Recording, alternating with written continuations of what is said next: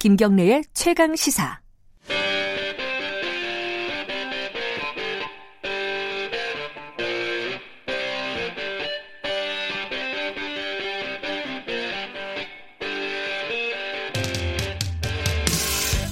핫한 경제 사안 그 정수리에 침을 꽂는 경제 직설 시간입니다. 지난주에 청와대에서 문재인 대통령이 신년 기자회견을 열었는데 어, 경제에 대한 얘기가 단연 어, 줄을 이뤘습니다. 그런데 저도 이상하게 어, 정확하게 경제에 대해서 뭐라고 했는지가 딱 떠오르는 게 뭔가가 없어요. 음, 이 신년 기자회견에서 경제를 어떻게 다뤘는지 주진영 씨와 함께 얘기 나누도록 하겠습니다. 경제 알아야 바꾼다의 저자 주진영 씨 나와 계십니다. 안녕하세요. 네, 안녕하세요. 기자회견 좀 보셨죠? 어, 실시간으로 못 봤습니다. 아, 나중에 좀 보셨군요. 네. 형식이나 어떤 기자회견의 어떤 분위기 뭐 이런 부분에서는 어떻게 보셨어요? 어, 과거와 같이 그렇게 저 이 짜진 각본에 의하지 않고 어, 자연스럽게 한다는 것은 굉장히 어, 한국 사회가 이제 저런 거 하나도 그동 제대로 못하던 나, 나라여서 창피했는데 네. 이런 거 하나라도 좀 나아지는 거 싶어서 그런 면이 좋게 봤습니다. 아, 네. 뭐 굳이 기억하는 음, 기억이 제일 나는 게 뭐냐라고 물어보시면 그렇게 네. 얘기하는 게 낫겠네요. 그러니까 어, 각본에 의한 그 어색하고 그 형식적인 기자회견이 아니라 비교적 음. 어, 열린 분위기에서 했다라는 것 그것은 굉장히 좋게 봤습니다.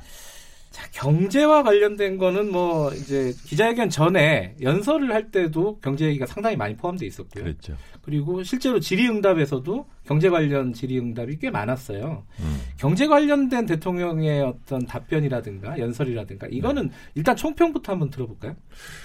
이제 방송을 듣고 나서 그, 그 모두 연설문을 다시 한번 읽어보기까지 했어요. 예, 근데 아, 저렇게 준비를 해서 한 것 쳐놓고는 네. 굉장히 실망스러운 내용이었다. 뭐 그런 아, 생각을 했습니다. 실망스러웠다. 네, 네.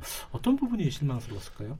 이게 대통령이 예, 그렇게 얘기를 할 때는 첫 번째로는 자기가 전달하고 싶어하는 메시지가 무엇인지가 확실해야 되고 네. 그 메시지 뒤에는 어떤 스토리가 있어야 되는데 네.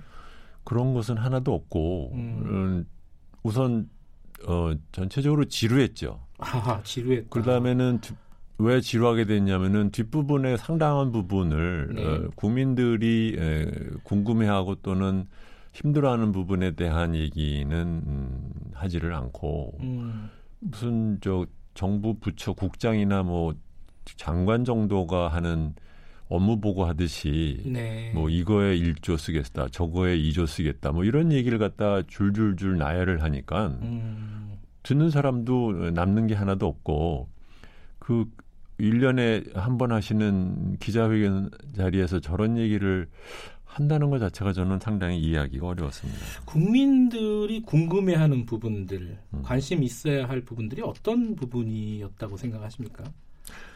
어, 지금 많은 사람들이 얘기를 하는 게, 네. 어, 첫 번째로는 이제, 최근, 음, 경제 위기론 뭐 이런 얘기도 있지만, 그거보다 못지않게 이제 기본적으로 제가 맨날 말씀드리는 것처럼, 문재인 정부의 지금 재벌 개혁은 그럼 어떻게 할 거냐라는 거, 그 굉장히 많이들 걱정들을 하잖아요. 네, 네. 실제적인, 어, 진전도 별로 없고. 네. 근데 음, 아주 제가 눈여겨봤던 것이 재벌 개혁에 대한 얘기가 전혀 없었어요. 어, 두 번째로는 음, 부동산 정책에 대한 얘기도 전혀 없었습니다. 그 다음에는 국민연금에 대한 얘기도 없었습니다. 아, 이 사실 국민연금이나 부동산 재벌 개혁 이런 것들이 네. 문재인 정부가 출범하면서 개혁을 하겠다라는 그렇죠. 대표적인 어떤 분야들이었는데 그리고 말하지 않는다 하더라도 아무러나 항상 중요한 이슈 아닙니까? 음. 얘기 안 했습니다. 이게 할 얘기가 없어서 안 한 건지 이게 뭔지 를 모르겠네요. 음, 피한 거죠. 아 피했다고 보시는 네. 거군요. 근데 왜 어, 그런 것을 피하면서 어, 뭐 스마트 공장에 정부 예산을 뭐 1조 쓰겠다, 뭐에다가 뭐 2조 쓰겠다 그런 얘기를 왜 하셨을까? 저는 들으면서 아니 예. 왜 저렇게들 하나? 그러니까 결국은 나중에는 내용이 없고 그러니까 한 이틀만 지나고 나도 무슨 얘기했는지 거론이 안 되는 자리가 됐죠. 그래요. 아, 굉장히 좀 어, 비판적으로 일단은 어, 보신 걸로 예, 비판이라면 실망스러웠다는 게 예. 그거죠. 근데 이제 어, 가장 큰 어떤 논란이라고 할까요? 이 이제 고용 지표나 이런 것들이 물론 이제 그 준재영 씨는 항상 주장하시는 게 지표 하나만 가지고 너무 이렇게 경제를 평가하려거나 재단하려고 하지 마라. 그렇죠. 지표가 다가 아니다라고 네. 하시지만 그래도 음. 고용 지표나 이런 부분들이 안 좋은 건 사실이고요. 음. 그러니까 이, 런 상황에서 어, 대통령도 이 부분에 대해서 부진하다라는 말은 했어요. 음. 어떤 약간 반성의 그런 그렇죠. 발언들은 있었는데 정책 기조는 바꾸지 않겠다고 또 얘기를 했어요. 그렇죠. 예. 그런데 또 따지고 보면 어, 예전에 정책 기조는 성, 어, 소득 주도 성장 뭐 이런 얘기를 많이 했었는데 이번엔 또 혁신 이런 얘기를 또 많이 했단 말이죠. 그렇죠. 이게 바뀐 거냐 안 바뀐 거냐 바뀔 거냐 안 바뀔 거냐. 음. 자, 이 그러니까요. 부분은 어떻게 그러니까 생각하십니까? 성적이 나쁘다, 뭐 음. 아프다 할 말이 없게 되었다 이렇게 얘기를 했단 말이에요. 네. 근데 그렇게 말하자마자 금방 붙이기를 근데 가계소득 상, 상승했다, 상용직은 증가했다, 저임금 네. 비중이 하락했다, 청년 고용은 사상 최고다 이렇게 말을 한단 말이에요. 아니 그러면 뭐가 아파요? 음. 그러니까 이게 지금 막상 인정을 하기 싫은 사람이 억지로 하는 느낌을 주는 거죠. 음. 네, 그러니까 어 그리고 그렇게 된 이유에 대해서 급격한 네. 임금 상승에 의한 것이란 비판이 있지만 다른 이유도 있다. 음. 그러면서 장기적으로 진행 중인 제조업 부진 다시 크다 뭐 이렇게 얘기를 했단 말이에요. 네. 그러면 한마디로 고용 시장 부진은 인정하면서도 그 원인이 주 원인은 최저임금 인상 영향은 아니다라고 얘기를 하는 거란 말이에요. 네. 그럼 아니다고 했지만 사실 그러면은 장기적으로 진행 중인 제조업 부진이라는 거로 그러면 다- 당신들은 그러면은 작년 초에는 물르고서는 32만 명이 늘리겠다고 한 거냐? 이- 음. 이런 생 얘기가 나오는 거죠. 그러니까 사실 그것에 대해서 그러니까 왜 고용 부진이 부진했다고 하면은 부진한 것을 에 대한 어 것에 대해서 자기가 어 책임이 있다라고 얘기를 하는 건지 안 하는 건지 그 메시지부터가 음. 모호하지 않았나 이제 그런 생각을 해요. 그러니까 그런 차원에서 보면요, 이제 소득주도 성장이라는 어떤 정책 기조 중에 하나 네. 이 부분의 언급이 굉장히 줄었다는 거는 음. 어쨌든 좀 앞으로는 좀 다르게 가겠다, 어, 보완을 하겠다, 뭐 음. 이런 차원으로 읽, 읽을 수도 있는 거 아니겠습니까? 그렇죠. 근데 그 보완책으로 그러니까는 소득주도 성장이라고 하는데 제가 여러 번 말씀드린 것 같아요. 네. 소득주도 성장이라고 하면서 사실 내용이 빈약하다. 어, 최저임금 인상 말고는 한 게 없다.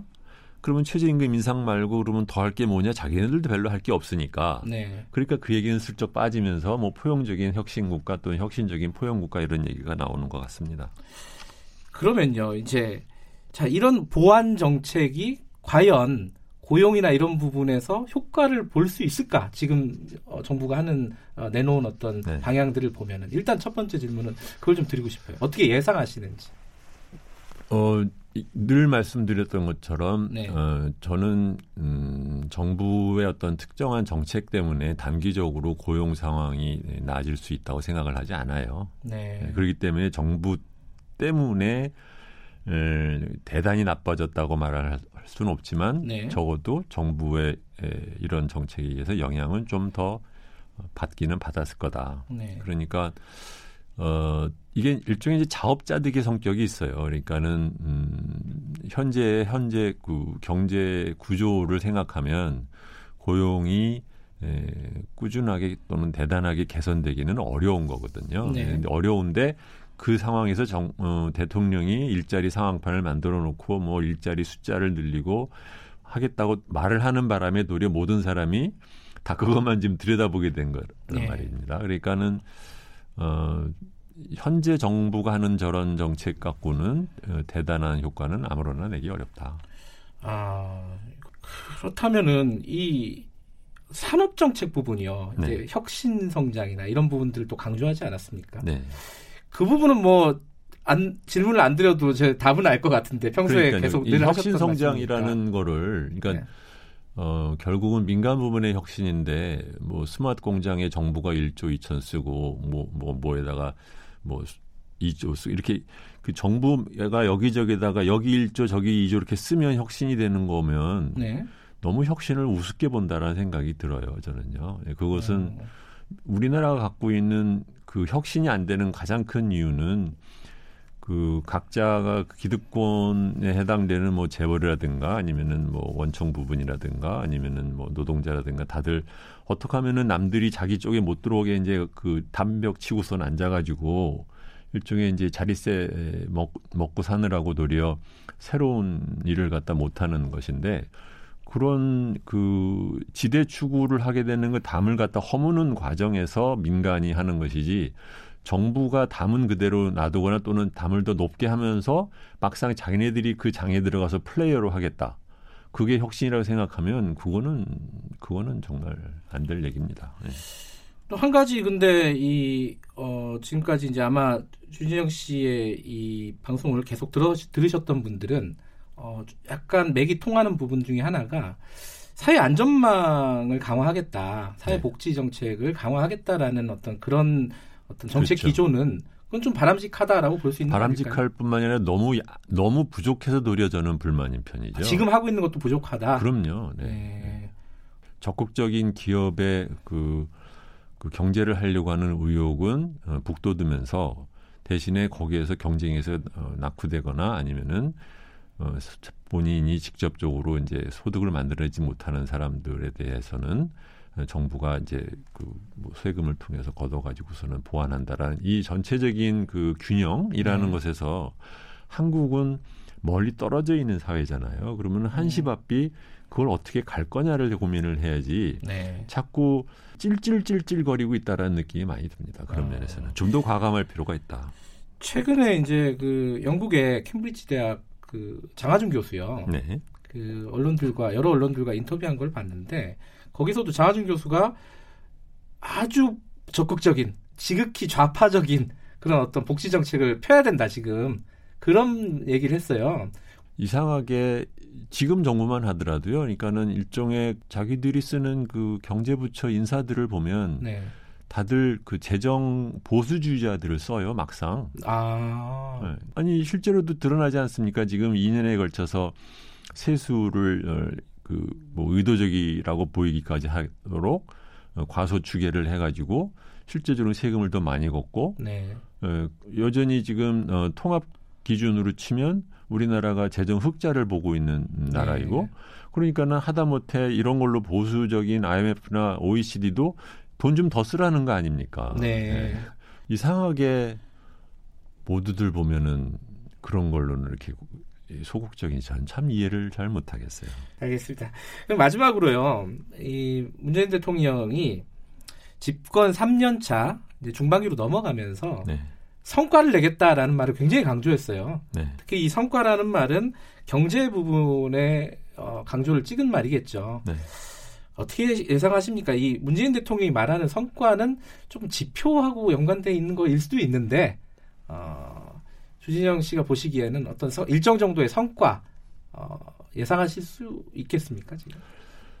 대통령이 성과라고 말할 땐 자기가 그 성과를 뭐로 정의를 한다는 거를 얘기를 해야죠. 네. 그러니까 우리나라의 정치인들이 하는 그런 말들을 보면 말들은 풍성한데 구체성이 굉장히 떨어지는 표현들을 많이 쓴단 말이에요. 네. 그러면서도 막상 또 어, 모두 회계문에서도 시작을 갖다 뭐 수출을 뭐 얼마를 했고 뭐 얼마 이런 식으로 옛날에 그 박정희 식의 그러한 지표를 갖고 얘기를 한단 말입니다. 음. 그럼 그걸 성과로 보는 거냐? 마치 그거를 성과로 말하는 것처럼 얘기를 했어요. 근데 그거는 기본적으로 네. 경제에 참여하는 사람들이 만들어내는 것인데 그걸 마치 자기네들이 목표를 정하면 뭐 할 수 있는 것처럼 말을 하는 것 자체가 네. 굉장히 웃기는 얘기이고 네. 어, 여전히 정부가 그러니까 양적인 그러한 성과에 많이 네, 매달려 있는 거 아니냐 그런 음. 생각을 합니다. 네. 그 문재인 대통령이 그 대기업 총수들 뭐 이제 대기업 음, 관련 관계자들을 청와대에 불러갖고 만났어요. 네. 그런 건 어떻게 보시나요? 안 좋게 보죠. 예, 왜냐하면 이게 지금 제가 보기에는 현 정부는 약간 그 속마음은 네. 약간 좀 음, 걱정을 많이 하는 것 같아요. 근데 막상 뭘 뾰족하게 어, 할 거는 없고 과거 하던 것을 인정을 하기는 싫고 그러니까는 어 일종의 이제 쇼라고 할까요? 뭐 이런 음. 거를 뭐 하는데 사람들 뭐 100명, 200명 모아놓고 간담회 한다 이런 걸로 뭐가 되는 건 아니고 그냥 사진 찍고 국민들한테 막 아, 대통령이 뭐 한다 이렇게 보여주는 것 같은데 저는 국민들이 어떻게 보셨는지 모르지만 제가 보기에는 대통령 그 기자회견 하실 때도 보면은 딱 드러난다고 봐요. 뭐냐면 문재인 대통령이 갖고 있는 그런 좋은 품성과 어, 따뜻한 그 마음 이런 것들을 잘 드러나지만 이슈를 보면 문재인 대통령이 남북 관계 이슈나 예. 뭐 이런 쪽 얘기를 할 때는 그 눈이 그 생기가 돕니다. 예, 아. 예, 표현도 훨씬 더 자기의 목소리로 말한다는 느낌이 들고 아. 훨씬 서, 말씀도 훨씬 더 설득력 있게 하는데 예. 이게 이제 경제 분야로 가면 아 이게 남이 그 만들어준 얘기를 그냥 읽거나 아니면 음. 본인도 그렇게 깊이 생각하 그 해본 얘기가 아니지 않나라는 느낌을 그 표정에서도 저는 느끼는 건데 아. 근데 대통령이 뭐 국정의 모든 분야에 대해서 예. 다뭐 전문가적으로 뭐 한다든가 뭐 이렇게 할 필요는 없고 할 수도 없겠죠. 그렇지만 지금 음 성과가 20개월이 지났는데 어 특별하게 자기네들도 걱정할 정도로 그리고 그것 때문에 지지도가 내려갈 정도로 경제 부분에서의 성과가 없다 또는 국민들의 실망이나 아니면 의심을 하는 사람들이 늘어났다라는 것은 그것은 구체적인 개혁의 조치가 없기 때문이라고 저는 생각을 하는데 네. 정부는 그것을 지표 때문인 걸로만 생각을 하는 것 같아서 음. 그것이 이제 안타깝다는 그런 얘기입니다. 알겠습니다. 아, 이 신년 기자회견 관련해서 얘기를 나누다가 결국은 정부 정책의 어떤 방향 설정에 대한 얘기로 넘어갔어요. 음, 이 부분은 좀 귀담아 드려야 되겠다라는 생각이 듭니다. 자, 경제 알아야 바꾼다의 저자 주진영 씨였습니다. 고맙습니다. 네, 안녕히 계세요. 청취자 여러분들 이 팟캐스트 보다 풍부한 내용은요. 어, 팟캐스트 무, 무제한판 아, 아니군요. 무삭제판입니다. 무삭제판으로 다시 들으실 수 있습니다.